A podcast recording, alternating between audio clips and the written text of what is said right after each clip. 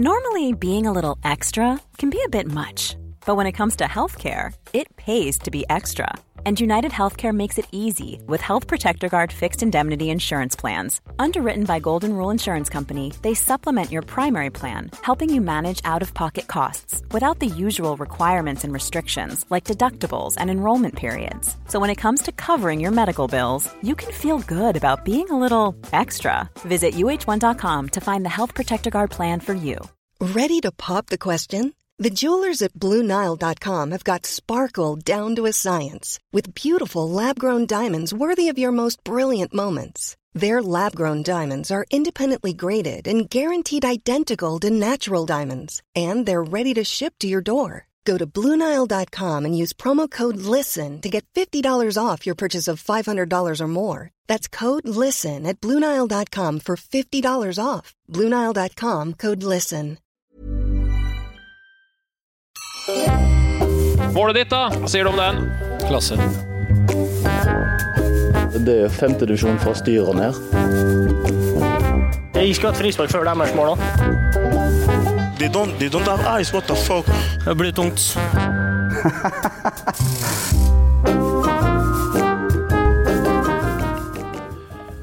hei og velkommen til Spillerådet, en podkast av og med Eliteseriens aller største stjerner, spillerne sjøl.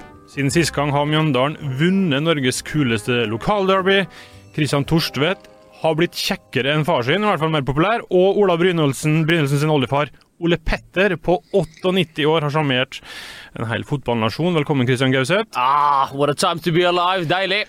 Vi har tynt Mjøndalen ganske bra i det siste. Eh, nå kan du få et lite minutt på å skryte av både deg sjøl og laget. Ja, nei, det er jo eh, på tide at disse kvalitetene vi har i laget, kommer frem. Eh, Det var mange som var gode. Eh, Lyst til å trekke, trekke fram en William selv, som har på en måte hatt et år der det har blitt plassert litt rundt omkring. Fra midtstopperplass til flanke til back, men nå er jeg tilbake i fullt vigør. Jeg tror at denne gutten her, han er det neste store. Du hørte det her først. Jeg sa det her. For han har alt som skal til for å bli en fotballspiller. Han har holdninger, han har fysikken, han har lederskapet på dem rundt seg. Han har eh, miljøet, og nå har han også arenaen. William selv. OK. Jeg heter Vegard Flemmen Vågø. I dag har vi med oss eh, tidligere Manchester United, Cardiff, Malmö og Seattle-spiller Magnus Olf Eikrem. Velkommen. Takk for det. Vi har òg med oss tidligere Uræd, Porsche, Odd og Mjøndalen-spiller Jonathan Linseth. Velkommen til det òg. Jo, takk for det. Aller først, Jonathan, du er, kanskje, du er vel i Skien du nå? Er du fortsatt en del av den der telemarksmodellen, eller er du uh, sett på som en annen telemarking, Quisling? Nei, det er vel så fort du har satt en fot innenfor Telemark, så er det innenfor Telemarksmodellen. Ja. Så da er, og da er man det for godt. Ja, ja, selvfølgelig. Eh, nei, men det er bra. Da jeg tror jeg Eller aller først, Magnus, vil du si noe om eh, Manchester United mot Barcelona, eller hopper vi videre, bare? Jeg tror vi skal bare hoppe videre. ass. Hoppe videre, ja. Det Messi, Ja. Mm, godt sagt. ver verdens beste. Ja. Enkelt og greit. Enkelt og greit. Nei, men da, eh, da hopper vi videre. Eh, det første vi skal snakke om, er dommere. Eh, og dommere er jo en kilde til sterke meningsutvekslinger. Eh, denne uka her så eh, har det blitt ekstra mye prat rundt det. Eh, dommerne i toppserien har fått kritikk for å ikke holde mål. Eh, og sist helg, da Viking og Brann møttes i Stavanger, så ble eh, diskusjonene i etterkant sterkt prega av at eh, Ola Hobbel Nilsen gjorde flere store feil. Eh, hør på det her. I Norge så har du ikke lov å si så mye angående dommer og sånn, men vi får jo tre straffesakssituasjoner som vi skulle klart skulle hatt. For meg sjøl, uten tvil, den første. Der tar Bjørsol meg. Den andre bokser jo eh, eh, keeper meg i hodet. Du kan se sjøl. Så at det ikke blir dømt straffe, det er ikke forståelig. Nå har vi fått eh, hver kamp nå fram til i år utenom Kristiansund at vi, dommeren liksom eh, gir kampene og poengene til de andre lag, og det går ikke an. Altså, Jeg tror jeg må satse på en dommerkarriere etterpå, fordi tydeligvis så er det ganske bra. Nei, De får bare komme seg på feltet. De inviterer de til Bergen. De får være med på feltet. Vi har mye bedre trenere, dommere på trening. Det er bare, sånn er det bare. De må komme seg opp i situasjonene. Ja, komme seg på feltet, at de, at de, de dømmer treningene, mener du? Ja, jeg, jeg, jeg tror det. altså. Jeg tror de må komme seg på feltet. Det var så mange etterslenger og så mye eh, stygt i dag. og og i tillegg glippe på tre straffespark, så, så tror jeg de må komme på feltet. De må trene. De må, de må trene. Som sagt, eh, jeg syns vi har bedre dommere på trening enn eh, det som blir vist i dag. Hvordan er dialogen med dommer, da? Nei, du så kanskje sjøl, det var ikke noe dialog. Vi likte mye bedre han i Kristiansund, for han går det an å ha dialog med. Så han er fine. Ja, han er fine, Kristian, for han kan man snakke med. Eh, nå, eh, vi kan jo starte med det. da Forstår du umiddelbart den reaksjonen fra Brann-spilleren her? Ja, det gjør jeg, eh, og det skjønner jeg veldig godt. For de situasjonene som var der, de var jo grelle eksempel på ting som burde vært straffe. Eh, og spesielt den mot eh, hodet syns jeg var veldig stygg. Hadde det vært på en måte i en luftduell ellers, hadde jo dette her vært rødt kort med en gang. Så at man ikke klarer Man står hvert år og sier at ja, vi skal ta, vi skal beskytte spillerne, vi skal være der og vi skal beskytte dem, du skal, du skal ikke ha noen alvorlige skader. Så klarer du ikke å dømme på dette. Det er det er et overfall. Så det overrasker meg, og det skjønner godt jeg, Sutriga. Hvor frustrert kan man være like etter kampslutt, Jonathan, hvis man føler seg urettferdig behandla? Nei, vi hadde jo første serierunde mot Molde der, hvor de får den uh, kjensituasjonen sin. Og det koker greit oppi pæra der når vi føler har uh, god kontroll. og De har jo mye ball, men skaper ingen sjanse. Og så får de en gratismulighet der. Og når de har foten til Ulland og ja, Magnus har en sinnssyk flakseskulder, så blir det mål, da. En sjanse de aldri skulle hatt. Jeg skulle hatt frispark før deres mål også, sa du, Magnus? Ja, men det er, det er sånn med dommere. Altså jeg, har vært, jeg har spilt en del plasser. og alltid, De kommer alltid veldig i fokus da, uansett hvor du er. Det ser du i Premier League nå. og uh, Har hatt noen uheldige episoder. Den i Sarpsborg er, den er vel, det er vel ikke frispark. Ja, det er sjukt vanskelig. og uh, Det er vel ikke mange av dem som er helt profesjonelle, og det er ikke jobben deres. så Det, det er kanskje det, det har litt å si òg, at, uh, at det blir enda vanskeligere å få frem de topp topp dommerne. Syns du denne kritikken eh, i etterkant Kristian, er saklig?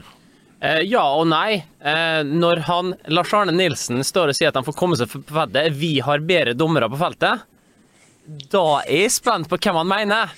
Fordi at når jeg er på feltet, så er det trenerne som dømmer. Så står han og hyller seg sjøl her om at han er bedre å dømme. Lurer litt på. Eller har de har de lokale dommere eh, fra Bergen som kommer på branntrening for å dømme? Det vet jeg jo ikke. Men hvis det er det første, så er jo dette her eh, Altså, da er jo eh, Da er det jo smått sjokkerende at en sier at en sjøl er bedre å dømme enn det Hobber Nilsen er, for det tror jeg ikke at den er. Kan man si noe Jeg har et inntrykk av at dette her er et slags minefelt hvis du er fotballspiller, fordi at det er mange som sikkert personlig mener en del, og så virker det som man ikke har lyst eller tør å si veldig mye fordi man er redd for represalier. Kan det stemme, Jonathan? At man liksom eh, Sånn er det, og sånn må det være? Eller burde det vært rom for enda mer eh, eh Altså ærlighet Nei, rundt det? Selvfølgelig. Hvis eh, vi gjør en sånn tabbe på kampen, så er vi benka brått. Kanskje ikke Eiken, for han er stjerne, men vi andre vi er benka brått. Men eh, hvis de gjør en sånn tabbe som det, så er det sånn ja, greit, de dømmer neste runde igjen. Og så er det jo typisk altså, som Eikum sier nå, det er sånn som skjer blitt ditten og datten. Det er sånn, Magnus har jo gått den der uh, United-skolen på presset der, sant? så han skriver jo bare positive ting om dommerne. Ja, men det er så typisk hvis du får dommeren mer av, da er det sånn som skjer. Ja. Hvis du får dommeren mot da Uenig, Magnus? Er det ja. sånn som Ja, det, det er vel kanskje det, men altså det Eh, altså det er mye for eksempel, fra den eh, Om jeg har fått en corner, jeg hadde kanskje hadde en den òg. Men eh, det er liksom ja, det, vi, vi, har noe, vi, har videoer på Vi, har, vi filmer hver trening. Og da er det ofte at det er dommeravgjørelser som er feil, eller så vi går inn etterpå. Det er ofte helt umulig å se om det er offside eller ikke. Men, men eh, ja, jeg skal være ærlig og si at det var ikke frispark i, i Sarpsborg. Det var corner. det er stort det rauste av det. Men altså, vi har jo egentlig ingenting å syte om, da. Eh, vi som spiller Eliteserien, for vi er privilegert. Vi har de beste dommerne som landet har å tilby. Mm. Eh, jeg leste den saken på TV 2 sine sider om toppserien, og Kolbotn-kaptein eh, Hva heter det? Sigrid Heien Hansen, var det. Som, som, sa det at de hadde fått offside på egen femmeter. Hadde fått, fått annullert en stor sjanse, et mål sannsynligvis, da, på egen femmeter. Og det er klart, Vi kan jo gjerne uh, være misfornøyd med en Håvard Nilsen og sånne på måte, eh, situasjoner som det er, men generelt så er jo nivået i Eliteserien veldig mye høyere enn det er i Toppserien. Uh, og de legger ned de samme timene. De vil jo det samme med, med fotballen sin, og så får de jo ikke de beste dommerne. Der er det veldig mye kvinner som dømmer, uten at nødvendigvis måte, det er de beste dommerne. Eh, og jeg, jeg tror at hvis toppserieprofilene og trenerne alle hadde fått velge sjøl, så tror jeg fort de hadde sagt samme hva kjønn det er, bare den er god. Eh, og eh, det er nå er det noe som vi heldigvis slipper å ta stilling til i Eliteserien. Vi har de beste uansett. Vi vet vi har de beste. Eh, så vi skal ikke sutre altfor mye. Eh, Høres det ut som eh, noe du kan skrive ned på, Jonathan eller Magnus? Det er ikke, det er ikke så halvgærent. Nå er det jo Ola Håber Nilsen. altså, Mjøndalen til- har hatt uh, medietrening, de, nå, hører jeg. Så de Nei, men ja, men du ser nå, det er jo ja, Hvis du skal ha alt rett, så må det være VAR. Altså, Så enkelt er det. Og det blir ikke alt rett der heller. Så ja, jeg, jeg skjønner at det det kommer helt sikkert i sånn som den situasjonen med eh, Joakim og dem i, når vi var i Sarpsborg, at eh, når vi får dem imot oss, så kommer det sikkert til å være helt potte irritert og forbanna og sur og stå og gnæle på TV-en. Det, det er bare sånn det er. For at, eh, det, uh, ja. Eh, vi skal bare det, kommer, spille det kommer ei salve herfra, for å si det sånn. Skal uh, um, eh, I forlengelsen av det, da, bare ut og høre på det her òg. Uh, som jeg kan se ut fra bildene her, ja, er, er keeper nær ballen. Det er vel store spørsmålet. Men uansett, uansett så er det jo farefullt av keeper. Så jeg tenker at her må vi også ta straffe. Eh, basert på de bildene vi ser nå. Eh, men igjen, under kampen så er det sånn at vi ønsker å være 100% sikre. Eh, og her er det tett. Her må man ta vurderingen der og da.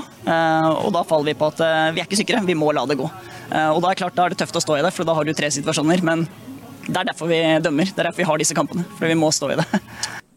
Du har vært litt eh, forskjellige plasser, Magnus. Eh, hvis man, eh, altså, har du hørt dommere i England, eh, eller i Sverige eller i USA eh, stå og erkjenne to-tre så graverende feil eh, på TV etterkant, eller er det spesielt for Norge? Nei, jeg tror i, i Sverige så var dommerne ofte, ofte i fokus der òg, da var de ofte på TV-en. Men, men hva hjelper det, da? Det er jo liksom Hva får man ut av det? Det blir nesten bare mer irritert. Altså Men igjen, altså, jeg syns Ja, blir du det? Blir du mer irritert Blir du mer irritert hvis de står og sier du, når de ser situasjonen min her, det var straffe, de hadde rett. Blir du mer irritert da? Eller hadde det vært bedre om de nekta for det, liksom? Nei, men hva, hva hjelper det? Kampen er ferdig. Ja da, du, du får jo ingenting. Nei, du får jo ingenting, men da har vært i hvert fall at ja, jeg hadde rett, da. Og da, da får du den anerkjennelsen, fremfor at du får den sånn Har en som er arrogant og sier nei, nei, nei, dette er bare tull. Hvorfor står de og prater om det? Så jeg syns, jeg syns jo det personlige er liksom Det er nå i hvert fall et eller annet. Det er ikke noe poeng, det er ikke noe, du får ikke noe tilbake fra kampen, men det er et eller annet. Ja. Ja, men hadde han, Ja, er vi, han som dømte oss mot Vålerenga, han var veldig Jeg husker han Ulland ble takla og skulle hatt straffe. og ja, Da var han veldig åpen om at det kunne være straffe, jeg er usikker. Så ja, det var, han er i hvert fall Han, var- han syns jeg var veldig bra. En, eh, jeg husker ikke helt navnet på han. Får du noe trøst, Så lenge eh, de prater med Ja. så er det mye greit. Altså. Hva du sa Jonathan? Så lenge? Så lenge de prater med deg, så er det mye greit. Det er jo det verste jeg vet, er hvis jeg står to meter unna dommeren og prater den, og han nekter å se på deg engang. Det er Den arrogansen der orker jeg ikke. Blir du provosert? Blir provosert. Så, men så lenge de prater med meg, så er det mye lettere. ass. Sånn som Hobber gjør på slutten her, da. At han eh, erkjenner at han har gjort feil.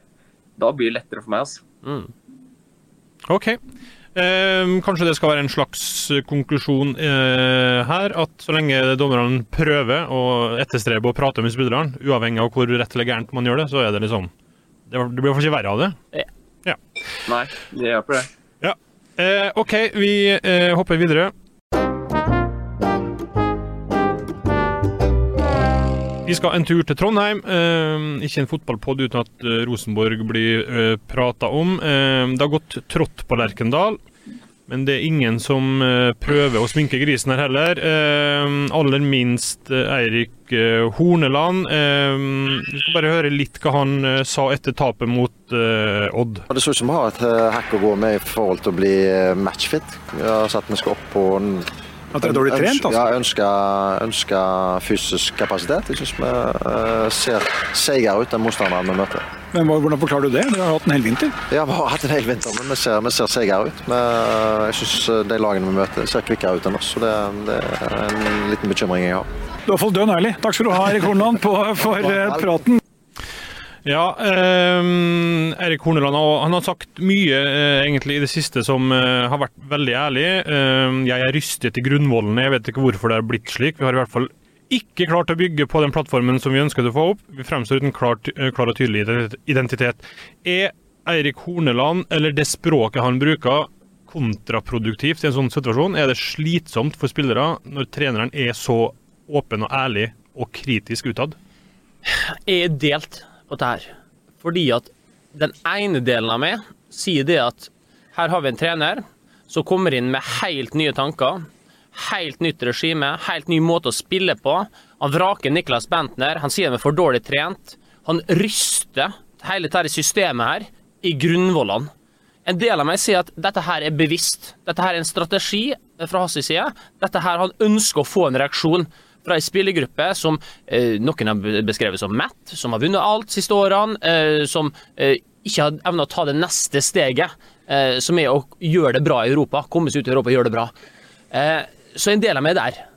Og så er den andre delen som sier det at det, ei, når du har en trener som gjentar hele tida bare si hvor dårlig det er, ja, så kan det hende at det forplanter seg inn i garderoben òg at eh, kanskje vi ikke er så gode som vi tror. Kanskje vi eh, har, ikke tør å gjøre sånn og sånn og sånn. Eh, og i sånn situasjon, da er det, eh, virker det mot sin hensikt. Da føler du deg kanskje dårligere enn det du egentlig er. Hva sier du, Jonathan, om eh, veldig ærlige trenere? Hvis Geir Bakke hadde på en måte gått ut i media og mer eller mindre eh, mura Sarpsborg og Jonathan Linseth i, i bakken gjentatte ganger? Han går jo ikke direkte på enkeltspillere og at de er dårlige fotballspillere. Han sier Mm. at de er dårlige for dem, at det ser ut som de andre lagene er piggere. Så Nei, jeg setter pris på ærlighet. da. Sånn som nå, da, når de Rosenborg ikke vinner de tre første serierundene, de har vunnet alt de siste åra, da går ikke an å sminke det. det. Å si at de spiller bra og er nesten, eh, nesten de vinner og er nære på, det blir for dumt. Så det er bare å være ærlig på det. Og så vil jeg tro at han har litt annen framtoning til spillergruppa. da. At han sier at her er potensial og her er det mye å jobbe med. For de har jo mye bra spillere, så de kommer til å ligge i toppen. Men eh, sånn som det er nå, så hjelper ikke å, hjelper ikke å smiske i media og si at det her ser greit ut. Kan en trener være for ærlig i media, syns du, Magnus? Nei, men jeg, jeg føler jo at dere har gått gjennom altså, alt det som er blitt sagt. og Det, det er vanskelig. ja. Altså, jeg, jeg tror han sender, altså, prøver å sende et, uh, ja, et budskap gjennom som skal gå til spillerne på en eller annen måte. og det tydeligvis, Men igjen, så, som Kristian sier, det, det kan bli at du begynner å tenke faen, kanskje jeg er ganske dårlig og hele den pakka der. Så ja, jeg så jo Sånn som Erling sa at vi var elendige nå i helga. Det, det er vel akkurat det, det vi var òg. Så det er liksom Det er helt greit, for det, det er sånn vi var elendige i helga. Og da Det går ikke an å, å, å si, si noe annet enn det. Men, men det virker jo som uh, det er altså at uh, enkelte trenere uh, nå kan for eksempel ta Mourinho da, som et eksempel. Eh, kontra Solskjær og måten de omtaler spillerne i media på. Det er jo en veldig sånn, blitt litt sånn forslitt akkurat den sammenligningen her, da, men det er jo to helt vidt forskjellige skoler, virker det som. Mm. Du hører jo aldri Ole Gunnar Solskjær, eh, nesten i hvert fall, eh, snakke ned egne prestasjoner eller lag. Mm. Eh, og det kan vi høre litt med Magnus etterpå, men altså, jeg kan jo for min egen del da, si at jeg har aldri følt meg så god som jeg var når jeg spilte under Åsmund Bjørkan i Alta. For det at maken til hausing av mine ferdigheter, hva jeg kunne få til Jeg følte at hver gang jeg gikk ut på ei bane, jeg kunne jo gå på vannet. sant? Og Åsmund hadde jo drevet og bygd opp med alle lag, og det der var, var helt medium gjennomsnitts andredivisjon spillergruppe, kanskje, som gjorde det bra i Obos-ligaen. Åsmund og hans take på det her, og oppbygging av folk, det skal ha en stor del av æra for det. For der var det store huller i den stallen der, men alle fikk ut potensialet sitt. Alle var kjempegode. Vi oppnådde veldig mye med det laget, og det tror jeg er på grunn av at han sa det at dere er så gode, gutter. Ingen kan måle seg med dere. Og han trodde jo på det, og vi trodde på det, på grunn av at han var så ærlig. Er det noe i det, Magnus? Du har jo hatt uh, Solskjær som trener. Uh, at man Altså, den strategien i hermetegn man velger da ut i media, at den er valgt Er den valgt på, for å påvirke spillergruppa internt, eller for å eh, påvirke media eller folk eksternt, tror du? Nei, jeg tror sånn, den saken du snakker om, altså, det må jo være, det være spillergruppa. Altså, jeg, tror ikke, jeg tror det er det han prøver å få fram et poeng, at nå, nå, det, nå må vi begynne. Altså, jeg har jo hatt Ole, han var jo også en mester på å bygge opp spillerne sine. sant? Alltid snakka opp spillere. og uh, Jeg tror det er mange, mange når Ole var at det var mange som følte seg over to meter høy og stor og sterk. Litt uh, utenlandsprat. Uh, sitat André Bergdølmo. Kanskje vi i Norge skal se eh, litt mer på hva de gjør der nede. Det er detaljer som er forskjellen, og det er så mange detaljer at jeg egentlig ikke orker å nevne alle. Det er ingen grunn til at Ajax skal klare det, og ikke vi i Norge. Vi i Norge er ikke i nærheten, vi er ikke interessert nok i hva de gjør. Jeg har gitt opp. Ingen av mine forsøk har blitt hørt. Uh, André Bergdemo har jo sagt det her da i etterkant av Ajax uh, sin triumf mot Juventus. Uh, og Han har kanskje ikke alle svarene på hvordan man skal forbedre talentutvikling i Norge, men noen svar har han jo, Kristian. Hva syns du om det, kanskje det André å si, og hva er din take på talentutviklingsnivået i Norge? Uh, nei, altså Jeg syns jo at nå med landslagsskolen så er det et mye bedre system enn det har vært på veldig veldig mange år. Det er gjort store forandringer der som gjør at systemet er mye bedre. Men det er jo i klubbene så spillerne her er. Uh, og det er jo klubbene hverdagen deres ligger. Uh, og dette kan jeg si for min egen del òg. Uh, sånn på detaljnivå sånn rent Altså, jeg ser en del på, på basket, da. jeg ser en del på amerikansk fotball. Og måten de jobber med teknikk på der, hvilket detaljnivå de jobber med blikk, kroppsstilling, eh, steglengde, eh, frontfoot, backfoot, alle disse tingene der, det har jeg jo aldri vært borti i fotball. Aldri vært borti det. Eh, og det overrasker meg, for jeg er ganske sikker på at dette er ikke noe som er gjengs over hele Europa. At det er ingen som ingen som jobber med dette her. At det er ingen som er nede på detaljnivået her. Og jeg tror det er det en prater om. Og så har jeg vært heldig at veldig mange dyktige trenere har det fortsatt, sant? som jobber med viktige ting. Og spesielt på lagsnivå syns jeg vi er veldig dyktige nå i Mjøndalen. Men det detaljnivået på seg tingene der, bruk av blikk, kroppsstilling, pasningsvalg, sånn der, ja Der tror jeg nok han eh, Bergdølmo treffer eh, spikeren på hodet. Hva sier du, Magnus? Du har vært i akademi i England eh, og har en viss eh, eh, innblikk i hvordan det er gjort i Norge. og Far din har jo jobba en god del med talent. Eh, har André Bergdølmo et poeng, eller er det litt sånn forelda syn på det? Jo, jeg tror jeg har et lite poeng, da, men han har jo vel vært i en del norske klubber, har han ikke? Jo. jo. Og ja, han har, kunnet, han har sikkert fått fram det der, da. Jeg vet ikke. Uh, men uh, jeg vært, jeg spilte, jeg spilte i Nederland i seks måneder, da jeg var ekstrem på detaljer. Mm. Altså, spill, altså pasningsøvelser, spille på venstrefoten, spille på høyrefoten, spille med venstre, spille med høyre. Altså, det var, det var, sånn, det var, sånn, det var nesten helt ekstremt da, i Nederland hvor, hvor, viktig det var og bevegelser og hvor du skulle stå hen. og hvor Når du får ballen, skal du vende opp. alle, alle, alle sånne ting. Da, det var ja, vi trente på det hver dag. Og det var liksom på topp RS Division. Ja, var det da eh, egne, egne spillsekvenser der du bare skulle bruke venstrefoten? Nei, men det var pasningsøvelser, f.eks. Da var det kun lov å bruke venstrefoten, og at du skulle spille liksom uh, Spilte du på høyre, så kunne du vende opp. Spilte du på venstre, uh, så måtte du spille tilbake. Eller motsatt, da. Uh, mm. og, og, sånne ting, da. Eh, så det er ganske greit å vite da, hvis du f.eks. er offensiv midtbane og får ballen og noen spiller den på høyrefoten din, så, så skal du vende opp og spille den på venstre, så slår den tilbake. Dette der har jeg aldri hørt om i hele min karriere. Mm. Hva du sier der. Jeg har aldri hørt om det. Du, Jonathan, hvor mye detaljpirking har det vært uh, i, fra trenere og klubber du har vært i? Eh, da jeg var unggutt, så hadde jeg jo Erik Pedersen som trener. Eh, gammel eh, skottlandsproff sånn. Eh, fra tidlig av så var han veldig opptatt av sånne ting. Og så idet vi kommer opp på A-laget, sånn, så fader egentlig det litt ut. I hvert fall for min del. Det var ikke så mye fokus på det. Da var det litt mer det å vinne kamper igjen. Så nei, det kommer veldig an på treneren du har, tror jeg. Hvor mye fokus ligger. Tror du man har Også, Ja, Magnus? Ja, nei, men altså, så alle, de, ungene som spiller fotball altså, nå, Jeg hø- var, så noen kamper der i, f- i fjor høst, og liksom eneste jeg hørte, at hvis det var noen som dribla eller noe, eh, så var det alltid jeg skulle spille ballen. Men eh, det er jo helt feil, for han lærer å spille ballen til slutt.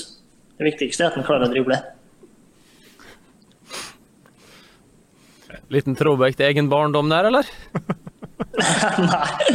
Nei, men, eh, men det er altså, vi, er, vi er så opptatt av at vi skal sentre og sentre og sentre. Vi må, vi må være tøff, og det liksom, se alle foreldre som sier at når hvis det er en som dribler for mye, han sentrer aldri. heller. Han kommer til å lære å sentre så lenge han, eh, så lenge han fortsetter å spille fotball. For det, det lærer du til slutt. Men det kan vi da på et eller annet vis konkludere med eller slå fast at det er detaljnivå, terping på detaljer. Eh, I hvert fall hvis du sammenligner med Nederland da. Eh, og Norge, der er det en helt sånn Det er en skoleforskjell. Altså det er en enorm forskjell på det. Ja, kort oppsummert, ja. Eh, vi skal bruke ett ord. Eh, det er jo merkverdig at jeg har spilt hele min karriere i Norge. Eh, og aldri har hørt Det irriterer meg litt, Magnus, at du ikke har fortalt meg dette her. Men OK, det kan vi ta en annen gang. Eh, men eh, at jeg aldri har hørt om dette for eksempel, eh, gjennom en trener, det, det overrasker meg jo litt. Men det er jo en illustrasjon av det poenget, at sånn er det. Tror du, Magnus, at det er At man hadde hatt godt av å gjøre det, i hvert fall tilnærme seg litt mer eh, nederlandsk terping? Sjøl på A-lag-serienivå? Ja, det, det kan godt hende. Men eh, jeg vet ikke, Norge har jo de har brukt litt ulike veier. Jeg skulle se litt etter forskjellige. De har helt sikkert tatt med noe fra Nederland, men det akkurat for min når jeg var der, så var jeg altså, sånn læringsmessig det var helt Da var jeg 24-23, og det var liksom sånn du lærte noe nytt hele tida. eh, Det var ganske ja, Det var en åpenbaring, egentlig, hvordan de prata og, og ting jeg aldri har tenkt på. med ja, Men vi skal jo alltid følge det som er i vinden, da. Da Spania var best, så skal alle være småtekniske. Da England var gode, så skulle alle være store og sterke. Nå er det detaljnivå. Så det er jo lett å skryte av de som er i vinden. Men selvfølgelig, vi har mye å lære av Nederland. Nei, si bare hva er problemet med det. Det er jo sånn privat greie. Det er jo ikke en privat greie når du sitter og er i kjempehumør når en juke driver og eh, herjer rundt med meg. Hæ? Jeg driver og blir skada, jeg får strekk av å springe etter fyren, så sitter min egen fysioterapeut og driver han som kaptein på laget sitt. Han jogga utpå han og ga deg behandling med et smil om munnen. For Ja, nå ble det bedre, tid, bedre forutsetninger for ei uke å skåre mål. Ja, bort der sånn skal vi ha det til å drikke, eh, Chidere. Litt, grann- litt drikke. Bare hold det gående nå, kom an. Ehm, god stemning, i hvert fall, uh, i studio, Kristian. Dette var da um, din frustrasjon etter at uh, fysioen din hadde Chidera ei uke på sitt fantasy-lag, og uh, her har du bedt om å få si noe mer. Ja, for det har kommet mye informasjon. Okay. Eh, dessverre. Kan jeg få si en ting, eller? Bare Ja, en liten- si noe Absolutt. Du skal få si noe. Jeg syns hun, sjek- jeg syns hun var faktisk borte og sjekka på en ei uke først, om alt var bra. Det er godt mulig, det. det er godt mulig. Men det var ikke det For altså, hullet er dypere. Fantasy-hullet i Mjøndalen, det er dypere, det. Ja, ok. Dessverre. Uh, dette her, eh, denne episoden uh, av Spillerådet, den gikk jo ikke upåakta hen i garderoben. Uh, og da, etter vi har hatt et lite møte på vei til trening, så kommer Sondre Solholm Johansen bort til meg og betror seg til meg. Ok. Han hadde han Matti Williamson som kaptein. I serien. Hæ?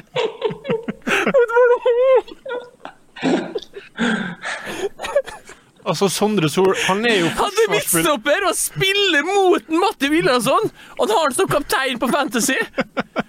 Altså, da er det bare Da er vi ferdig parodiert. Da, er, da er vi ferdig, rett og slett. Og argumentet som var det at han, han skulle ha samme lag hele året på Fantasy. Skulle ikke forandre noen ting. Han har plukka de elleve, og de elleve er det. Uh, men han venta en serierunde til å innrømme her, da. Han turte ikke å si det også før det hadde gått ei uke. Nei, det venta til vi slo godset. Eller, eller så var det jinxe-taktikker. Ja, det kan jo være det, men så smart er ikke en Sondre. Det vet vi, Jonathan. Det vet vi godt. Ukas yay or nay. Tre yay or nays. Vi starter med nummer én. Uh, Geir André Herrem uh, sto etter seriekampen mot Molle og balanserte to barn på armene i intervjusituasjonen. Uh, det er formodentlig hans barn. Yay or nei til å juble med ungene dine i intervjusituasjonen når du kun har vunnet en seriekamp i Eliteserien, Christian? Eh, yay fra meg. Yay fra Christian? Ja. OK. Jonathan? Jeg, jeg ser ikke noe problem med det. Magnus, kunne du, eh, i den, når du får en sønn, kommer du til å dra med han inn i, foran reklameveggen og posere på Foran Møre Drift? På Møre Drift og Eurosport? Uh, Geir André Herrem kan vel egentlig, etter den serien han har hatt, kan vel egentlig gjøre akkurat det han vil. Så det er kjempegøy. Geir André Herrem, også årets stjerne så langt. Eh, Vikingsupporterne brukte alle middel mot slutten av kampen mot, Vik- eh, mot Brann, for det, for det vi bare kan anta var eh, for å drøye tid, da, eller sette kjepper i hjulene på Branns jakt på scoring. Yay or nei til å kaste baller, flasker og påskeegg inn på banen for å hjelpe eget lag til seier? Kjempeyay. Ja, det var kjempesjokk at du var kjempeyay der, Jonathan. Hva sier du? Vi vil jo vinne kamper, da, og det vil jo fansen òg. Men uh, at det skjer én gang, det liker jeg godt. Er det gjenganger, så er det nei, altså. Ja. Påskeegg én gang, yay. To, nei. Riktig. Magnus, hva sier du? Ja, Kjempe, kjempegøy igjen, altså. Kjempegøy! Kommer det fra samme postkode, kan det umulig overraske dette greiene her. Det er jo en slags kynismens høyborg, den postkoden der, tror jeg. 6415, så det er det. Eh, OK, en tredje og siste. Kjetil Rekdal fikk mye oppmerksomhet da han coina uttrykket 'coaching i verdensklasse' eh, etter at han og ÅFK slo MFK i cupfinalen i 2009. Siden så har det uttrykket blitt eh, brukt av mange, sist Jostein Grindhaug etter seieren mot Ranheim, da han omtalte egen, eh, egen jobb som nettopp det, coaching i verdensklasse. Yay or nei til å kalle seg sjøl for en coach i verdensklasse? Kjempe-nei. Ja, kjempe-nei der, ja. Endelig et nei. Ja. Jonathan? Det er jo, sier det med glimt i øyet, da. Så det er en yay fra meg. Han- Så det er yay sånn likevel, ja. mener det. Ja. Magnus? Ja, den, eh, den dagen jeg kommer fra, det er 2009 der i Molde-Ålesund. Så jeg kjemper kjempenei, altså. Uff, uff, uff. uff. Men altså, er det ikke, er vi ikke dritlei av de greiene der? Jeg, jeg syns det er pinlig hver gang vi hører det. Kjempe sånn, Ja, coaching i verdensklasse Det er sånn sånn, øh. Men har han ikke bare bytta inn en spiller? Ja. Som kvarter, se- to, ja. Som et kvarter seinere har skåra et mål? Ja, Grindhaug, ja. Ja. Ja, men han er jo et Det er ikke det som er jobben til en trener, å bytte inn spillere? Ja, men han er jo et levende glimt i øyet. Eh, han uh, Grindhaug. Det er han jo. Det er det han er, sant? Så alt han sier, det er liksom ah, Det her, ikke sant? Du skulle si noe, Jonathan, eller trakk du det? Nei, det er jo bare derfor det er uh, greit at han sier det, fordi han sier med glimt i øyet. Er en, uh, ja, en fagmann om han sagt det, så er det kanskje ikke så mye glemt i. Men apropos Fagermo, nå må vi si helt eh, kjapt her, og du som er veldig glad i Dag Eilif. Hvor glad er du i Dag Eilif akkurat nå? For nå er han altså så varm. Hele fyren. altså, Han, han er, han går konstant rundt med tennvæske og fyrstikker. Han er et bål, hele fyren. Han er så varm, han. Og det, han, er, han er jo morsom når han er så varm. Men Ja. han er altså så varm. Det er ingenting som kan eh, slokke han nå. Hvordan er, bare for å fortsette med, hvordan er Dag Elle Fagermo eh, å være i nærheten av han når han altså Nå er han jo verdens beste trener omtrent. da. Hvordan er det da? For oss er det helt topp Nei, i media, selvfølgelig. Ja, men da er han fin, altså. Da er, eh, da er alt greit, og alt er moro. Og han, eh, han sparer ikke på krutt når det først går bra. altså. Nei, Det gjør han ikke. Og nå, nå ble han intervjua om Rosenborg. Og en sånn situasjon der. Og så sa han ja, de skal være, eh, de har spilt på to dårlige baner. eh, Og så, skal, og så er det bare en sånn bisetning. Ja, de skal være glad for at eh, Lerkendal var dårlig. For hvis ikke, så har de slått dem. Det er er jo rett i å intervjue han på nå.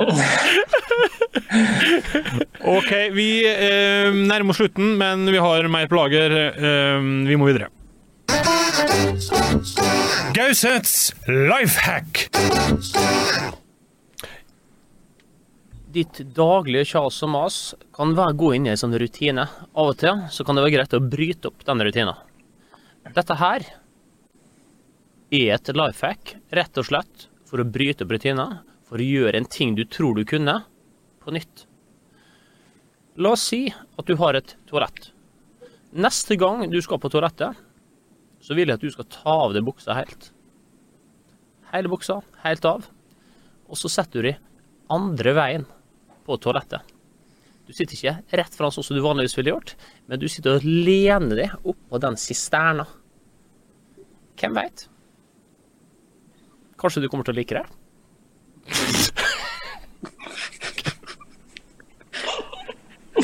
Taxi på Gauseth. Eh, OK.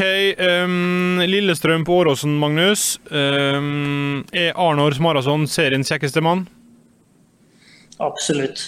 Oi. Absolutt, ja.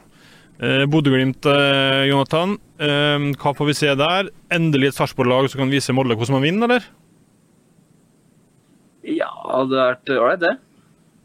Ja, ikke noe mer eller mindre enn det? Nei, vi, vi prøver å lage underholdning her, vi da, Jonathan. det, helt, det blir helt, helt flatt batteri og ingen jubling på tre poeng der. Greit. Mjøndalen, eh, dere skal spille mot Tromsø. Mm. Hvordan blir det, Kristian? Ny 10-10-match på Hva heter det? Konston... Konsto, ja. Konsto Arena, ja. Ja, Konsto Arena. Nei, det, vi, vi gleder oss fælt til det. Ta greiene der. Det, det er en eh, ny, flott mulighet til, til tre poeng. Og det er jo sånn til og med Vegard Hansen har sagt at vi er favoritter. Oi. Oi. Ja, det liker like. Vi er favoritter i Eliteserien. Da har vi kommet langt, Jonathan. Hæ? Ja, da har vi kommet langt. Men han har vel sagt det i alle oppkjøringskampene at alle lag ser dårlig ut, har de gjort ikke det? Eh, nei, ikke, nei, det har han ikke sagt. Men han har sagt at eh, eh, det som er artig, er at han begynner med at ja, vi, er- er favoritter. Vi er, vi er like gode som tallaget her. Altså, vi kan matche tallaget her. Vi, vi har så mye gode spillere. Og vi altså, ah, trekker han seg litt sånn underveis og sier sånn Oi, på en god dag så kan vi være jevn med seg